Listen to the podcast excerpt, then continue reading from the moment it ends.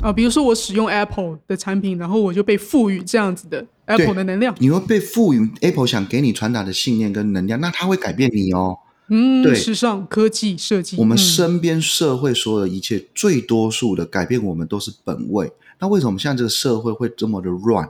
因为讯息量过于复杂了。对比如说今天 Kino 很欣赏萧敬腾，但是你明天突然喜欢另一个艺人的时候，到底你是萧敬腾还是另一个艺人的能量呢？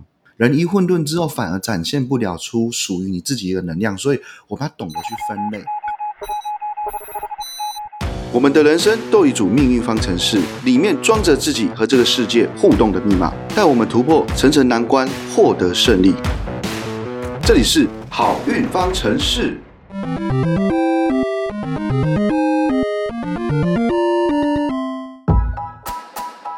好，上次呢，我们聊到呃好运方程式的玩法，好运方程式呃为什么叫好运方程式？它的重点不是在于它多可以让一个人的命运有哦翻转到呃赚什么大钱啊，或是做出多成功的事情。每一个人不是每个人都要当王永庆这样，但是呢，我们有看到每一个人的命运都有不同的时序。有不同的结果，所以上一集呢，我们在结尾里面有聊到，我们每个人的命运都有五种脉络在运作。像是诶，有些人是先要有名气啊，才会想要发展事业；有些人是呃，先想要累积专业，才会想要发展事业。那这一集我们就要来请李老师帮我们分享这个五大脉络的一些故事。嘿，是的，好，李老师好。那我想问李老师，我们今天这里就是要来聊聊看五大脉络是什么呢？其实这个五大脉络听起来这个名词有点专业哦。那大家其实可以想想看，人生就是不断的小小的故事去组成的一个完整我们的人生的一个蓝图，甚至是一个长篇的连续剧。那其实这每一小段的故事，它都算是一种有情节、有能量、有主轴的一种脉络，嗯一种动能。所以在这边呢，其实我把人生当中比较容易会可以归纳分类的项目呢，其实把它分成五个层级。第一个就是本位，那本位其实是来自于自己个人本身与生俱有的一种能力，很像是动物性的一种本能。嗯，那这个本位性呢，就是一个很重要的一个核心的一个脉络。好，所以整个故事情节很多都是跟我们个人有关的，也从它来出发，它甚至可以去辅助你身边的任何一切的一个能量，绝对都脱离不了这个个人这部分。所以这是第一个脉络。嗯，就有点像我自己要先是一个重心，这就叫本位主义嘛。对对对，嗯，OK，本位主义。那下一个呢？下一个其实就是大家哦很期待的，就是财运。财运。那这嗯财运的隐性内涵，它还有一个带有感情，所以感情跟财运其实也是我们一个很重要的一个脉络，哦，财运跟感情是绑在一起看，是同一个脉络的。嗯，因为它都跟欲望有关。哦，都是我想要追求这个，不是我本来就需要的东西，叫做欲望。对对对，是的，就是你的欲望所引发的，我都把它归纳在这个叫做财运跟感情。那实际上在这个八字学理里头，也是这样子来做一个分类的。财运跟感情有没有像刚刚也有讲过，这个有些人是呃，因为先要有名气才能去做事业，那财运跟感情也有一个这样子的组这个前后的顺序，对不对？也是有的哦，这些脉络它其实没有一个说标准值的优先次序，嗯，哦，唯一可能会在任何脉络都偶尔会出现，甚至有时候比重会被刻意的放大，就是本位主义之外，其余的呢，它是有不一定有一个完整的一个时序，嗯。它是可以随意玩的，嗯，哦，就像我们有些人他是透过赚了钱之后，他才敢去追求女孩子，嗯，因为他觉得说，诶，我无法给女孩子安全感，他也没有自信，他认为事业成功之后，他再来去追求女生哦。那这一类这一类的人呢，在我们现在社会，多数看到都是比较类似像工程师这个身份。嗯，好，你有没有发现很多工程师其实，在爱情的世界里头，他是属于比较被动的，嗯，对对，对往往，都是呢。啊，草人家说你是 对，然后草食性的嘛，或佛系的感情人物，然后他可能工作不错，在足科工作，然后女孩子就觉得对他有感兴趣，这时候工程师突然间就，哎，好像是比较敢去追求爱嗯，就，觉得哦，对我现在有足够的这个这个本可以来追求，对对对，好像这个就是有比较，我们可以用这一类的人形态来说哈。嗯如果你的命格的能量里头是长这样的，哦，多数我们就会比较鼓励说，先把事业的部分先把它定义好，然后再来往上叠这个感情的脉络，这样子人生会比较容易顺利，挫折感也会减少许多啦。嗯，了解。可是我觉得感情脉络还有一个问题，就是因为因为大家都属于欲望的投射嘛。可是万一我是因为哎想要有感情之后，我才想要追钱，那这两个不就强蹦了吗？哎，也有人是这种心态的哦。有，嗯那像这种人呢，他是本身是需要爱，嗯，他认为他做任何事情都是为了一个爱的能量，他想要去做付出或对给予，嗯，所以这时候他他会先需要爱情的滋润，嗯甚至呢，他会透过这种爱爱灵的这种 soul mate，然后来去引发他敢做的想想敢做的事情。好，这种人也很多哦。那我如果先需要有感情，再才能想要追求财运或是金钱的话，对，那可是他都在同一个脉络，所以就不会是跨脉络说，诶，我像我这个脉络，呃，有了我才去追求事业或是自我本位。好，这个我再稍微细腻讲一下哈、嗯啊，假设今天有一对情侣好了，他们是因爱而结合，我们就讲朱丽叶跟罗密欧。他是朱丽叶跟罗密欧会不会肚子饿？啊，会每天饿，那那他们会不会携手一起说哦，罗密欧，我们一起来开个啊早餐店，为了我们的爱情，我们也需要去赚点饭钱。嗯嗯，对，这就是是由爱而产生去赚钱的能量，嗯跟完全是为了事业或者是一种成就跟名气而带动的财运是不同的哦。哦，好，所以感情跟财运它是很容易去连接在一起。哦，我真的懂，OK，对，你可以理解那意思哦，它是比较细腻的，对对有点像哎鱼与熊掌、爱情跟面包，其实对他们是一起的。对，它会牵在一起。因为我我想到有很多人啊，他本来是没有什么雄图大志的，没有什么雄心大志想要去发展事业，可是因为很久很久才能见到他女朋友，可能两个人相隔两地或什么，然后他就哇发愤图强要赚钱，然后呃终于突然成为有钱人，终于可以跟他心爱的女朋友在一起。哎，这种人很多哎、哎，这种人很多，这种人很多。我我自己在当兵的时候就干过这种事。哦，真的吗？还对，我当兵的时候呢，就是 哦性情跟中跟我太太就是男女朋友哦。然后哦，那时候呢，就想说啊，我要让哦太，我虽然没有常常在陪在她身边，可是我也想要哦利用一些时间可以赚点钱来、嗯来增加我们的爱情，有更多的润滑哇所以剂。老师哦我在当兵的时候也嗯去做了接接案子做外快，嗯，然后去买买一个包包送给我我现在的太太嗯，。激发了你的赚钱能力。对对对嘿，就是激发我去赚钱，他老是是为了爱情而去赚钱。你是一个你是一个呃需要感情再再有事业跟金钱的也这种脉络的人吗？哎，我比较属于是这种人，我是比较感情导向的。嗯，很诗意耶，就是我我没有想要为这个世界五斗米折腰，但是如果为了爱情，我可以 对对对，其实这种人很多哎。呀我也是这样的人，我马后炮，我也是这样的人。好，那老师刚刚说到，呃，自我本位主义这是一个脉络，然后金钱跟感情是一个脉络，然是后那第三个呢，还有什么？第三个就是事业跟挑战跟责任啊，那嗯其实主核心就是事业脉络。嗯那事业就像我们在啊、为了一个理想跟目标去创造，嗯，那这个创造过程其实它会夹杂很多的一种挑战难度，呀，好、甚至有很多的这个事件跟情节哈、会困扰着你，需要去解决。好、所以它会需要很多的 solution 在里头。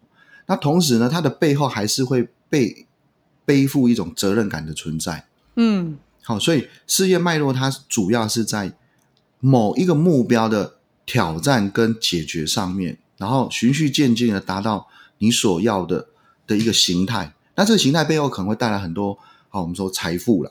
好，所以很多人会把事业跟赚钱是混在一起。其实事业就是事业，财运就是财运。对对，因为事业真的也不是说你呃做了一个事业你就一定赚大钱，对啊，那你做的对你赚钱也不代表你有大事业，所以啊、难怪又把它分开来看。嗯，像很多那个哦教授啦，或者学术专家，诶，他们其实研究出一个学理，实际上他不一定能带动他很多财运。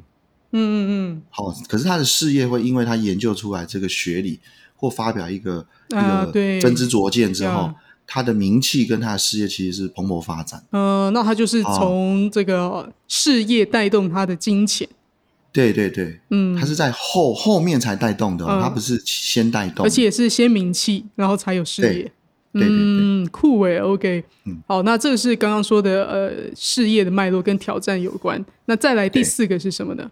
第四个就是家庭哦。跟安定的这个脉络，哦，安定我们，把它嗯变成一个 family 这个脉络哦，全感为我们人，你再怎么样的孤僻，再怎么孤独，其实你很难去告诉别人说我是没有爸爸妈妈生的，嗯，哦，我是从石头蹦出来的孙悟空，好可不可能嘛？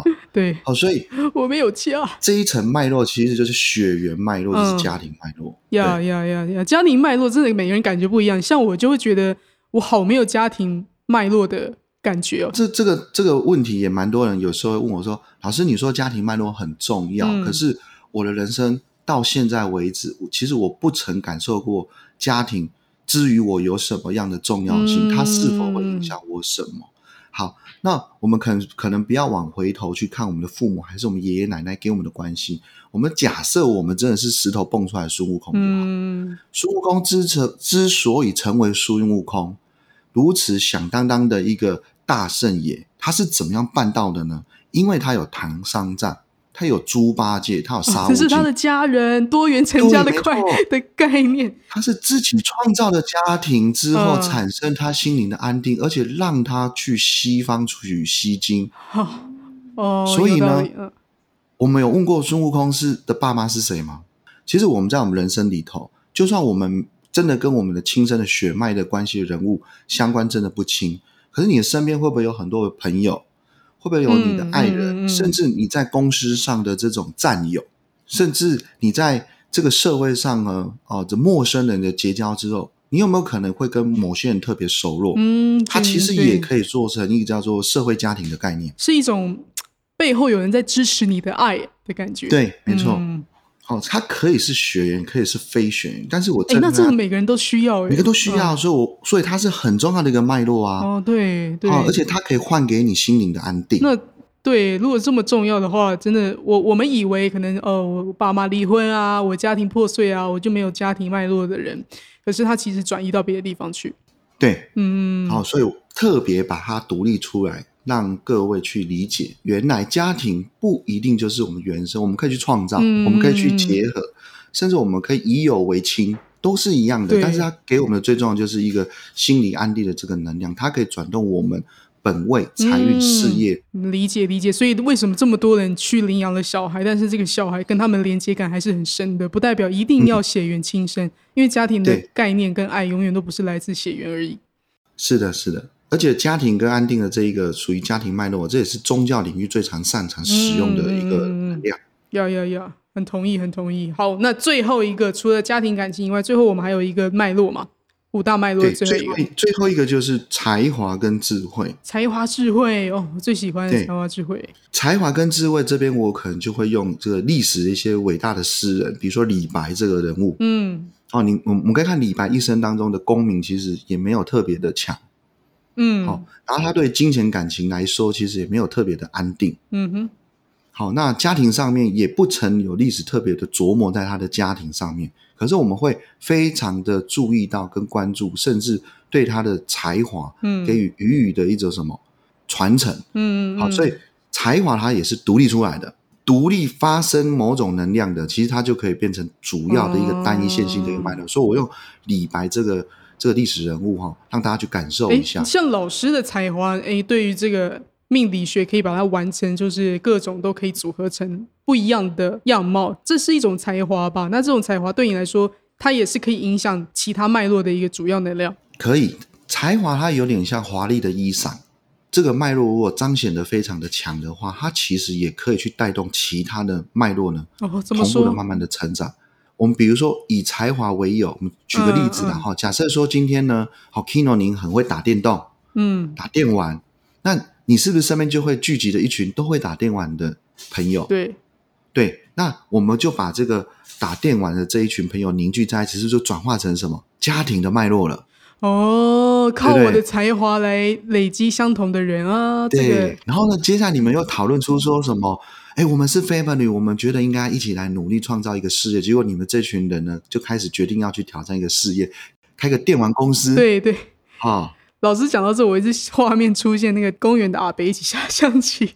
他们就创造了一个家庭脉络。是的，是的，是的。嗯嗯嗯，好，就像这样的感觉，你去体会一下，哎，真的诶，才华可以带动我好多关系哦。嗯，好，所以也有人说，哦，我去学了一个专业，它改变我人生。哦，对对，一个哦一一个热情翻转他的生命什么的对对。可是才华这件事，老师有没有遇过？有些人就觉得自己超没有才华，就是好像什么都不会，会有这种人吗？有，但是这些人我通常都会先打他一个嘴巴，你会不会吃饭？嗯，他说会啊，那会吃饭就是才华。哦，真的吗？为什么用吃饭来？那个米其林餐厅是怎么来的？哦，很很会会吃饭的人去说你餐厅很有名，真的所以你变成是才华，而且啊？有没有？就算你只会吃，你也可以去当大胃王，吃到变成无限可能，是大家都被生活的情况模仿，或者是、啊看到别人怎么样比较之后，你忘记嗯自己其实有很多特色是是可以去发展的。没错，没错。那你要怎么发展这些？嗯你第一个你要脑袋里要很清楚，原来人生里头我们可以归纳成这五个方向。那嗯嗯嗯你这五个方向就会有一个能量，那你把你自己的能量再套进去，然后做个重新组合，你就会发现，其实每一个能量你都有，与生俱有的，只是你没发现。嗯我们被太多的社会框架给对对对困住了，觉得我一定哦，这个我我的才华不算才华，一定要应该是多会唱歌，我要多会理财什么的。对对对对对，嗯，那嗯总而言之，这五大脉络长这样子，我们其实可以自己边听边知道说，哦，那我大概其实隐隐约约感觉到我内心是想要先获得什么安定，我才愿意或是才想要再去做下一步。所以大家其实隐约会知道自己的五大脉络吗？对，会会会隐约知道。那我这边我就举例哈，像我一般在跟我的朋友或我的客户哈，在聊这个脉络的时候，其实我就是把刚刚那那五个项目先讲完，很快速五到十分钟，他听完他认知了，接下来我就让他自己去组合，嗯嗯嗯，他就觉得，哎，我好像先有才华之后，我心里就快乐。嗯嗯，那这个人其实他的内在是认为先有才华才证明自己，他就会快乐。了解，我把刚刚那个电玩小子的的的故事讲给当事人听，他有喜悦的时候，他就是认同的嘛。嗯那反过来说，如果我是讲罗密欧跟朱丽叶这个案例给当事人听的时候，他落泪，就是代表说他的内在其实是期待是先有感情，再来拥有其他的。呃，自己内心有共鸣的时候，你自己对对，会知道。其实每一个人都可以在这边教听众朋友，或者是说有听到我们节目的朋友，其实嗯就把刚刚那五个项目你自己冥想看看，你怎么摆优先顺序，你会嗯觉得快乐喜悦。嗯，其实这就是你的自我觉察之后发现你的脉络。嗯，当然，最后我们还可以从命格好跟你的运势的能量来重新计算，到底你想的跟你的命格到底组不组得起来。哦，就是你认为的，你脑袋认为我是这样，但是你的命格其实很清楚会告诉你，你的五大脉络是长怎样。也许你自己已经被社会给蒙蔽到一个，我不知道我的脉络是长这样，不知道原本我怎么样才会活得快乐。但是，哎，其实八字是看得出来的，或是你看得出来啊你照这样活，你就会发现，哎，真的是这样比较轻松，哎，这样子。对啊，嗯，好好，大家可以自己测试一下，然后以外，对，大家可以对。测试一下，从本位、感情、事业、家庭跟才华，你自己假想一下说，嗯如果今天我先拥有感情，嗯。我会不会先快乐再去追求情？嗯，冥想一下，冥想一下，感受，嗯，你的蓝图的顺序，其实你自己已经有一小块了。呀呀呀呀呀，对。嗯嗯，自己去感觉一下，嗯。这个叫做自我觉察，发现自己所想要的故事是长怎么样，嗯。就用这五个去组合就好了。嗯，那我这样觉得，我应该就是也是跟李老师一样，我要先有感情，再去追求事业，会觉得哦才有意义啊，不然我硬要飞上天，硬要去得到什么月亮，我要做什么呢？我给谁看？对不对？对，可是像像我们这种以感情出发的哦，多数哦，事业排的那个顺序都会比较后面。嗯嗯因为你从感情出发之后，你会发现说，他接着走的顺顺序哦，都一定是往家庭或本位，嗯，哎，对，好、然后呢，接下来可能就是才华，然后才事业。你很奇怪，你事业会突然间排到最后去，嗯嗯嗯嗯，真的因为今天假设说，哦、哦、k i l o 的爱人呢，晚上八点打电话告诉你说，哎，你要回家吃饭哦，你就回家吃饭，嗯。所以你这时候就会从公司离开，就不加班了。啊，对对对对重心不哦，同，所以这个顺序其实也蛮有趣的。其实它哪一个先就会影响哪一个后。嗯嗯，哎、老师刚刚前面有讲到自我本位嘛，那有没有就是后来又变回自我本位？那个自我本位的表现会是什么？在实际上表现，自我本位，我在一开始有讲到哈，自我表现其实都是回到个人啊。我们我们的我举例感情好了，嗯两个人每天黏黏巴达黏在一起，黏个十年之后，会不会觉得说 好想要有自己独立空间？嗯，对，就觉得不要再看到你，好不好？就觉得哦看腻了，也有人会说看腻，要不然看习惯没看到，也会觉得啊好像很期待，但是呢，嗯总觉得好像少了一点点什么，嗯，自我的时间。嗯，所以本位通常都还会在特定的时间里头会跑出来，而且你的内在也会偷偷告诉你说，要为自己来争取一点自属于自己的时光，或者是呢充一下电，还是会有的。呀呀，而且有些人真的也是反过来的，我一定要先有自己的时间本位，我才想要分给我爱的人，对，就是自那我们再把本意比较我们。再把本位跟事业做个交换来说，我们就说上班族好了。嗯我们上班的时候一开始都很努力为老板、为公司嘛，因对为人性本善，多数的年轻人甚至中年人都是这样子。对，尤其日本人最忠诚。哦，对，为公司而卖命，对，终身身为公司魂。没错，没错，没错。我曾经遇过一个日本人哦，他大概是五十多岁的时候，他发现他想要为自己的，哎，本位主义出来了。哦，嗯，那这时候他就很难往下走，是因为他前面忽略了太多时间，嗯，没有为自己本位多留一点能量，所以到他真的意识到的时候，会发现很难动，很难动。你是说很不习惯回到自我本位吗？发现身边也没有资源回去。哦，嗯，没办法找回自己。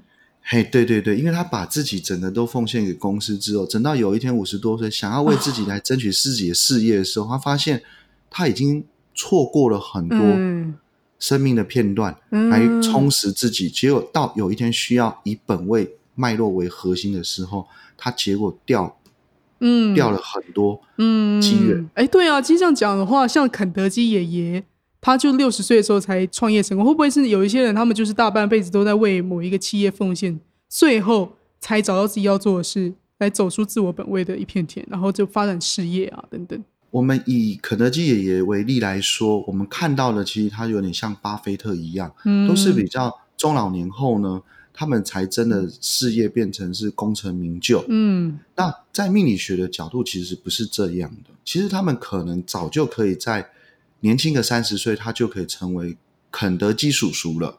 啊，就是老师上次讲的好运方程式里面的时序脉络，其实老天爷对在你的命里面早就安插了几次机会，你有没有抓到？对你，对，就是你跟提早成就、跟有成功的那个机缘，你只是错身而过，嗯你没有去留意它。嗯嗯嗯实际上，他可能早个三十年前就可以创立肯德基这个品牌。嗯嗯，就是因缘际会啊。对，就因缘际会了。嗯哦，所以说其实命可以玩，其实它是活的，你可以去组成、去调整，然后符合你自己的时序跟能量，你可以创造出很多不一样的一个成果出来。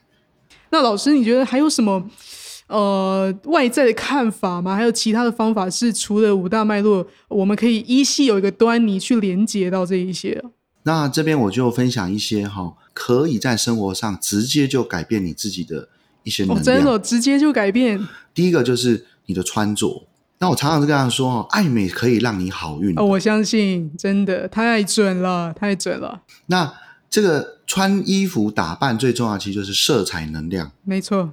那色彩能量其实带给别人对你的看法跟心情，而且这些色彩学的能量也是我们普遍命理师很喜欢推荐给每个人说啊，你要多穿红色、蓝色、绿色，你就会好运不好运，对不对？李老师，我跟你讲，我以前最讨厌那个什么算命人跟我说你要穿鲜艳的颜色，我就觉得放屁，根本就是无稽之谈。对你你是深色系比较适合啦。对对，但是我大概后来我知道为什么，因为我回顾啊，我过去我很不喜欢他们告诉我穿鲜艳颜色的时候，我正处于一个非常个性古怪，然后阴郁，然后跟呃与人保持距离的状态。我真的就是看到那种亮丽的颜色就觉得呃呃那种，你知道？就是觉得排斥。但是我现在有一种啊，我现在知道，其实对我还是穿黑色跟白色是很符合我的风格，我却觉得我开始不排斥有颜色的衣服了。嗯嗯嗯嗯嗯，然后我觉得，诶，老师这样讲的话，代表是其实我的脑袋里面有什么东西改变了，对。嗯，什么东西改变，让我对这个认知变了，所以颜色对我来说，它真的可以呃影响我今天的心情，就是我不一定一定要去穿一这是真的，这是真的。好，所以各位可以去活用一下你的穿着。在我这边主主要分享是说，在什么时间你应该穿什么衣服，这件事情非常之重要。我举个例子，今天如果我在家庭我穿西装，那我的家人会认为我要干嘛？嗯，我要去打拼了，对不对？西装就代表打拼。那如果今天我在家里呢，穿运动服，你要去运动，我应该要去，我要去运动了。所以你看哦，衣服本身是不是有给你信念跟能量？有，它给你一个角色，有，他给你角色跟扮演了。所以我们人想要增强我们能量，其实就是告诉你自己，今天你要有五种不一样的的衣服扮打扮，你就代表说你已经在跟我刚刚所讲的五种脉络在做什么？呃，做连接能量的连接，能量的连接，对对对对对对对，哦，所以这些都是衣服把打扮跟国家国度，西方的衣服跟东方的衣服都是不一样，它都给我们不一样的能量。只是我们大家都觉得说，哦，原来这些东西也是算命的一环。对啊，你都不知道，其实大家都是算命师。嗯，就是教你怎么玩这个能量。你你如果玩的成功，你自己就是自己的嗯那转我我常常。都会跟，因为我我自己本身身材也是有点微胖嘛，哈。那我之前就遇过一个比较身材身材很丰腴的女生哦，我就跟她玩笑话说，你是一个很会改命的一个女生啊。她就笑，她说：“老师，你总会说我很会改命，我如果会改，我怎么还长这样？” 我说：“没有，可是你看到你是个胖子，可是你穿起来，我就觉得你是一个很有品味的胖子。对，然后趋吉避凶有没有？嗯，他虽然长得胖，可是他穿的可爱，就让人家觉得讨喜。那有些人就是对长得漂亮，但是他穿着打扮就是让你觉得讨厌他，说不上来。对对对，你你今天长得再漂亮的女生，你叫她戴一个眼镜是尖尖的，你就觉得她尖酸刻薄。真的真的，所以你看，这个服装打扮有没有对一个人的运气有没有帮助？有，这都是属于本位主义当中的一环。对，不要再铁齿说那个没有屁用了，我就是过来人。然后接下来一种就是分味、香味跟分味，身上我们所散发出来的哦，味道，味道，嗯，味道也会代表能量。好，所以如果你想让自己好运，其实可以透过改变穿着跟改变身上给别人感受的味道，嗯先给自己一个新的一个形态。嗯嗯嗯嗯嗯嗯好，所以可以喷喷香水啦，或者用让环境当中有很多芬芳的这种味味味。这感觉是不是也是有一种活化跟刺激你呃生活在一个，因为比如说嗯我们自己，我们是活在自己的身体里面，我们根本就不知道自己的味道如何，对你就不会去察觉。可是如果当你生活中，像李老师你说的，我放一些，比如说花好了，花让我的空气有产生另外一个香味，它跟我的味道中和，是的，我就我就会有所改变，我的意识吗？还是是是哪一个部分被影响，我就会觉得不一样。因因为每一个味道的背后，其实都带有一种它所想要给我们的一种感受。嗯，好，不管颜色也好，味道也好，还是说这视觉所看到的色彩嗯或形态，它都会给我们一种想法。嗯，所以味道也会给我们一种引导式的一种潜在也有能量。嗯。他如果是贝克汉，那你用了他的品牌的香水之后，你就会莫名其妙变成贝克汉。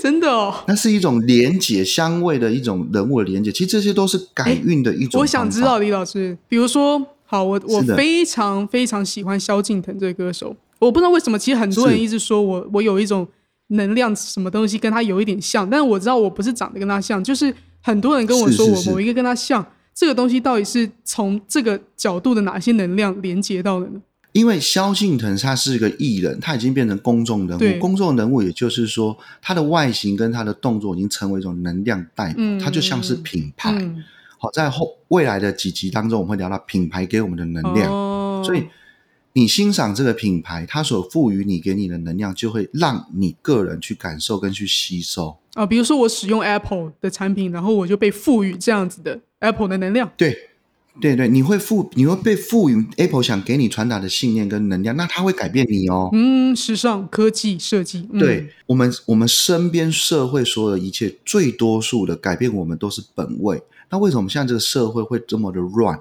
因为讯息量过于复杂了。对，比如说今天 Kino 很欣赏萧敬腾，但是你明天突然喜欢另一个艺人的时候，那连续两天下来，到底你是萧敬腾还是另一个艺人的能量呢？啊，混淆之后会变成混沌，嗯，人一混沌之后，反而展现不了出属于你自己的能量，所以我们要懂得去分类。比如说，在你的心里认为萧敬腾这个品牌，我认同。至于你而言是才华，嗯，那嗯。你在才华的上面，你就会去引用它的这个脉络，复制它。嗯嗯，无意识的做套进你的做出这件事，无意识的做，对对对对对，然后接着再从你的命格里头去找出你跟他有连接性的时候，这时候你就有可能成为另一个跟萧敬腾很接近的一个艺术家，或者能量。很像的艺术家，可能在不同产业对上。对对对，哎，这件事太妙了，因为我一直都想说，嗯，第一个我们真的没有长相，然后到底为什么这么多人会觉得我的气场或者什么会让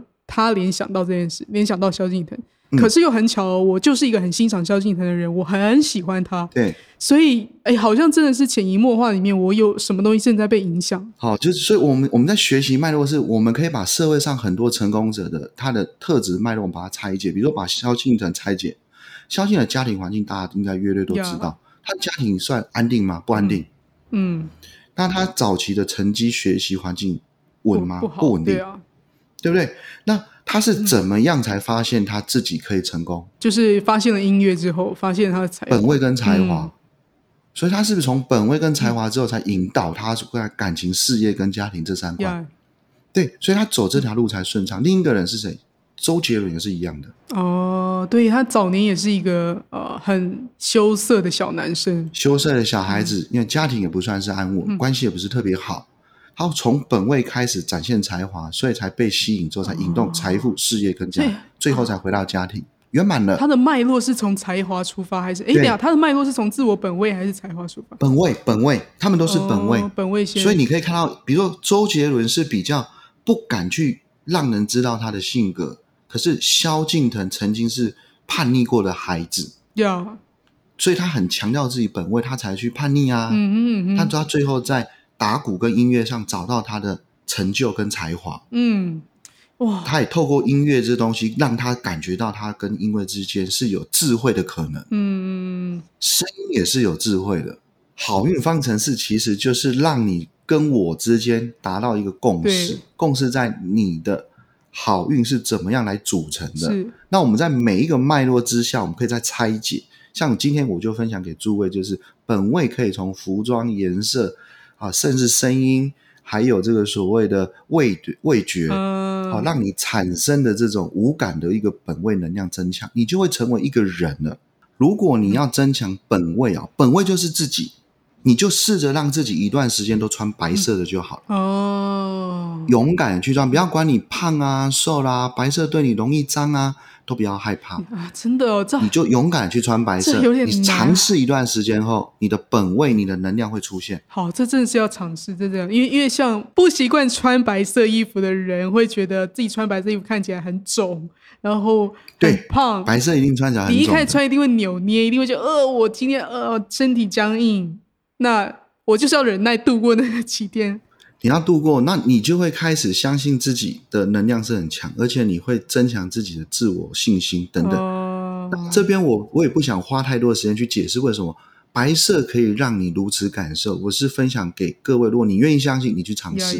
你穿一小段时间，试试看，白色是可以增强本位能量的一种颜色。嗯嗯，那至于服装的形态呢，穿你觉得最舒适的就好。嗯哼嗯哼，你觉得穿起来最舒适的材质、质地、形态，本位的时候是不需要有任何的目的性，嗯它是回归到你个人，所以我这边就不会告诉你说你要穿什么样的风格，嗯哼只要你觉得 OK 就好。嗯但是颜色我会直接告诉你说穿白色。，OK，好，试试看，试试看，要多久你才会有所改变，有所感受？每个人的情况不同哦，嗯在我的经验里头，多数都要求当事人大概是二十一天，因为二十一天是一个习惯的养成的一个循环。如果你能度过二十一天，大致上你已经可以接受这个感觉了。对对对，哦，好，这是一个任务，就有点像我们回到念 念书的时候，高中的时候就被逼得要穿制服，连，续穿二十一天，不难啦，就把它当做是上课上上班的一个概念。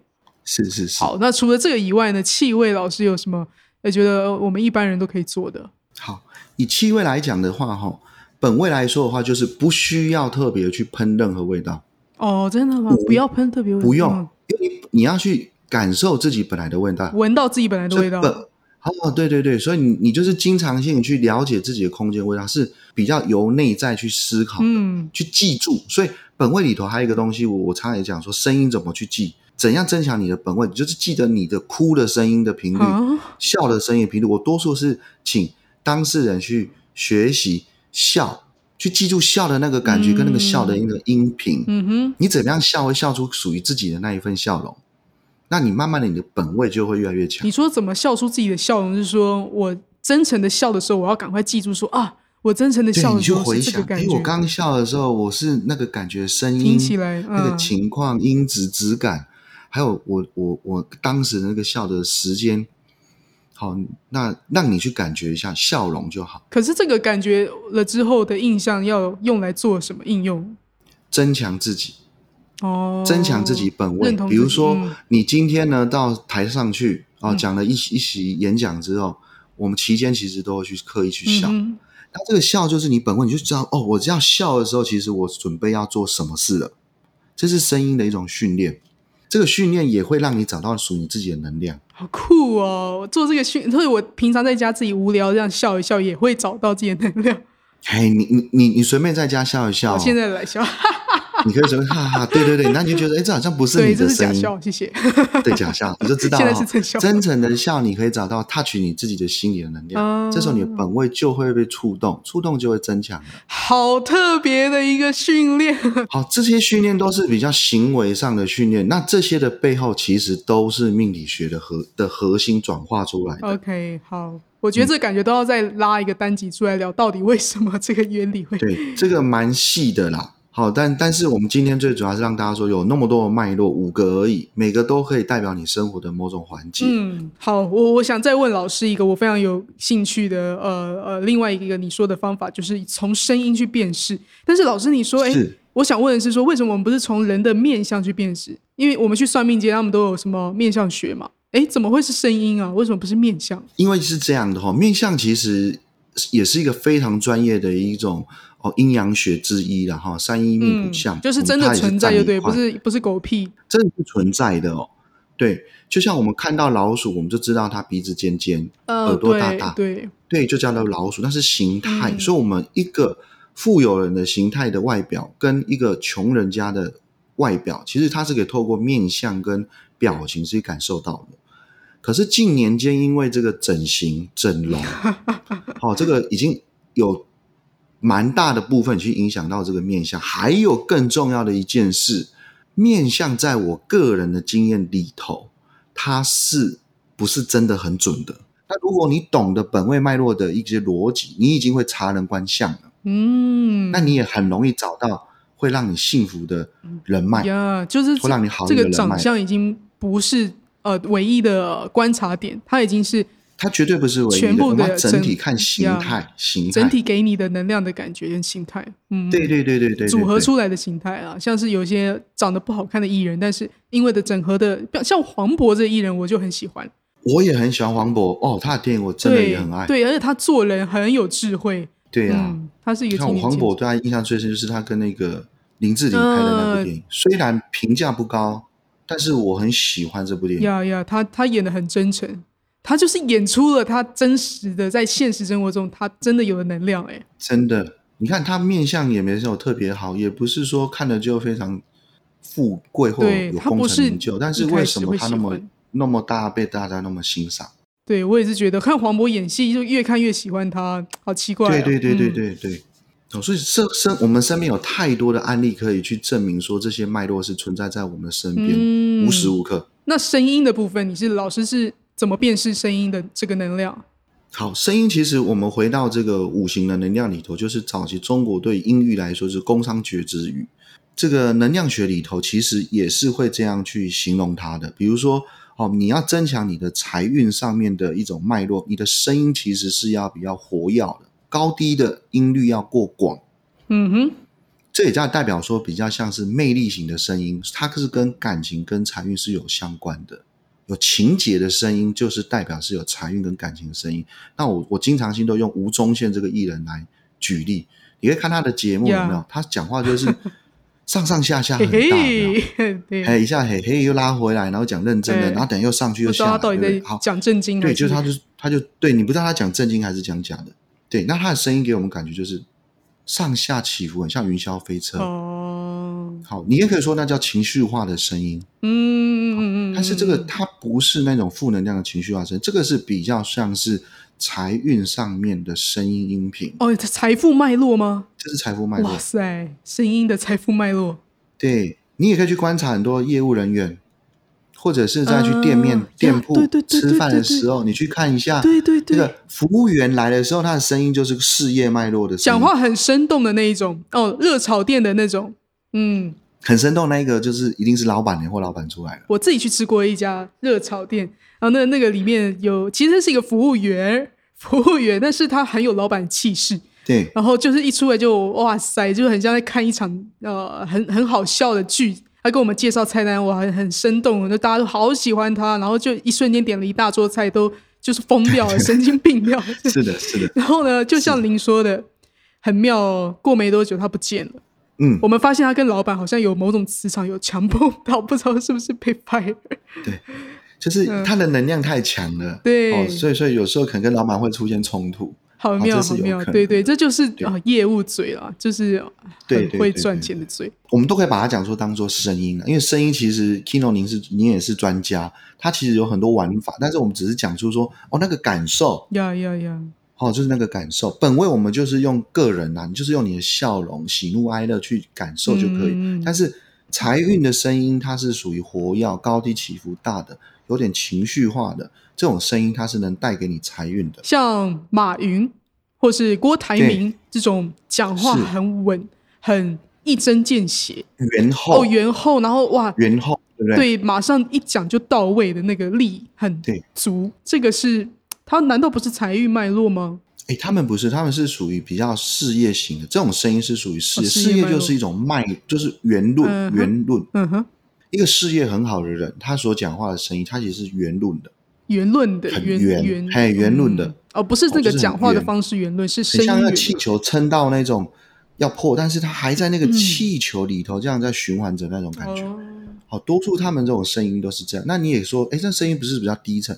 有一点，他们声声音会是比较稳或低沉，或者是圆润，就是在一对，个不会大起大落，嗯，对对，他们不会高低起伏很大。这种人的声音都是事业能量比较强的人，哎呀，事业运好的人讲话多数都是这样。哎，那这样来说，吴宗宪事业运不好，哎，所以你看他事业是常常都是失败，但是他很会赚钱啊。啊，。对对对，这就是回应呼应事业跟财运的脉络是其实真的不一样。对嗯。对对对。啊，这是一个很好的看他开了很多店也是倒的，对哦，但是 LED 灯财运真的不错。对，好，哦，原来是这样子那。一个人的声音改变，说话方式改变，其实正代表着你已经在改变，你也正在往这脉络上。哎，你要嗯，持续的维持，而且懂得在什么时候发展什么样的声音，那你的五行就会流通，流通就会达到你要的好运。就是你开始去拓展说，哎，我声音可以走这个脉络，走那个脉络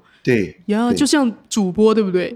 主播上主播台，他的声音、啊是的哦，瞬间就是一个哦新一个财富脉络还是什么专业，你会觉得他是很专业的一个声音。哦啊，对对对，这可以练习，这可以练习。嗯，我觉得这真的就是、哦、回到我们声音艺术的角度，有时候我真的不知道为什么有些人的声音听起来你就是耐听，但也不是说他特别会讲话。如果更能专注在某种脉络上，你就很容易被正缺乏这样能量的人给喜欢跟欣赏，嗯，或跟你接近的人，他就喜欢你。原来是这样哦，那萧敬腾难怪会这么受欢迎。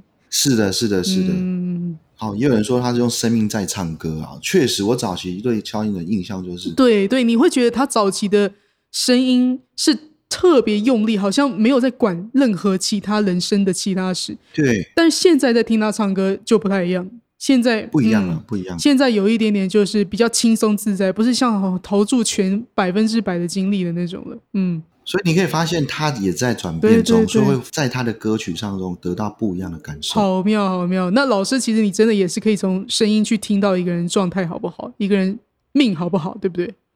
哎，其实是可以的，可以透过声音知道他的当下，嗯跟他近期近期的情况，其实透过人的声音，其实可以感受得到。嗯嗯，那就是要开另外一个节目，叫做《声音方程式》。